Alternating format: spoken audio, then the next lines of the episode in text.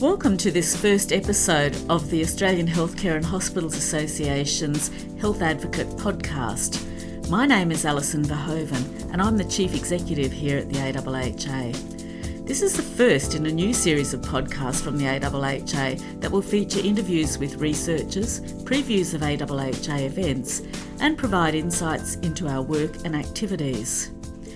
The AHHA has been around for over 70 years, representing the public health sector and advocating strongly for a, a well funded, safe, high quality public health system aiming to achieve better health for all Australians.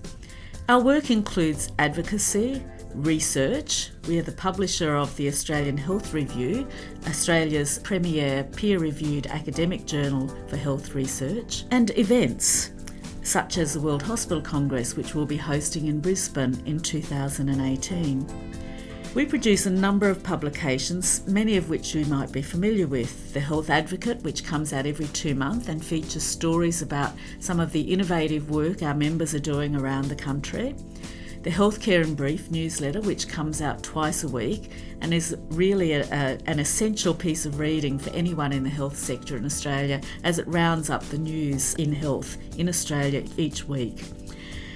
We also host the Deeble Institute for Health Policy Research, and we're very proud to support scholars to undertake health research and to publish their work in issues and evidence briefs each year, we publish six to eight issues and evidence briefs focusing on really pertinent topics within the health system at the moment.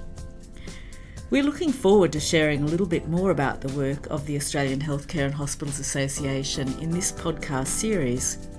Thanks for listening. Make sure to join us for our next podcast, where we'll be speaking with Chris Pointon, co founder of the hashtag Hello My Name Is campaign.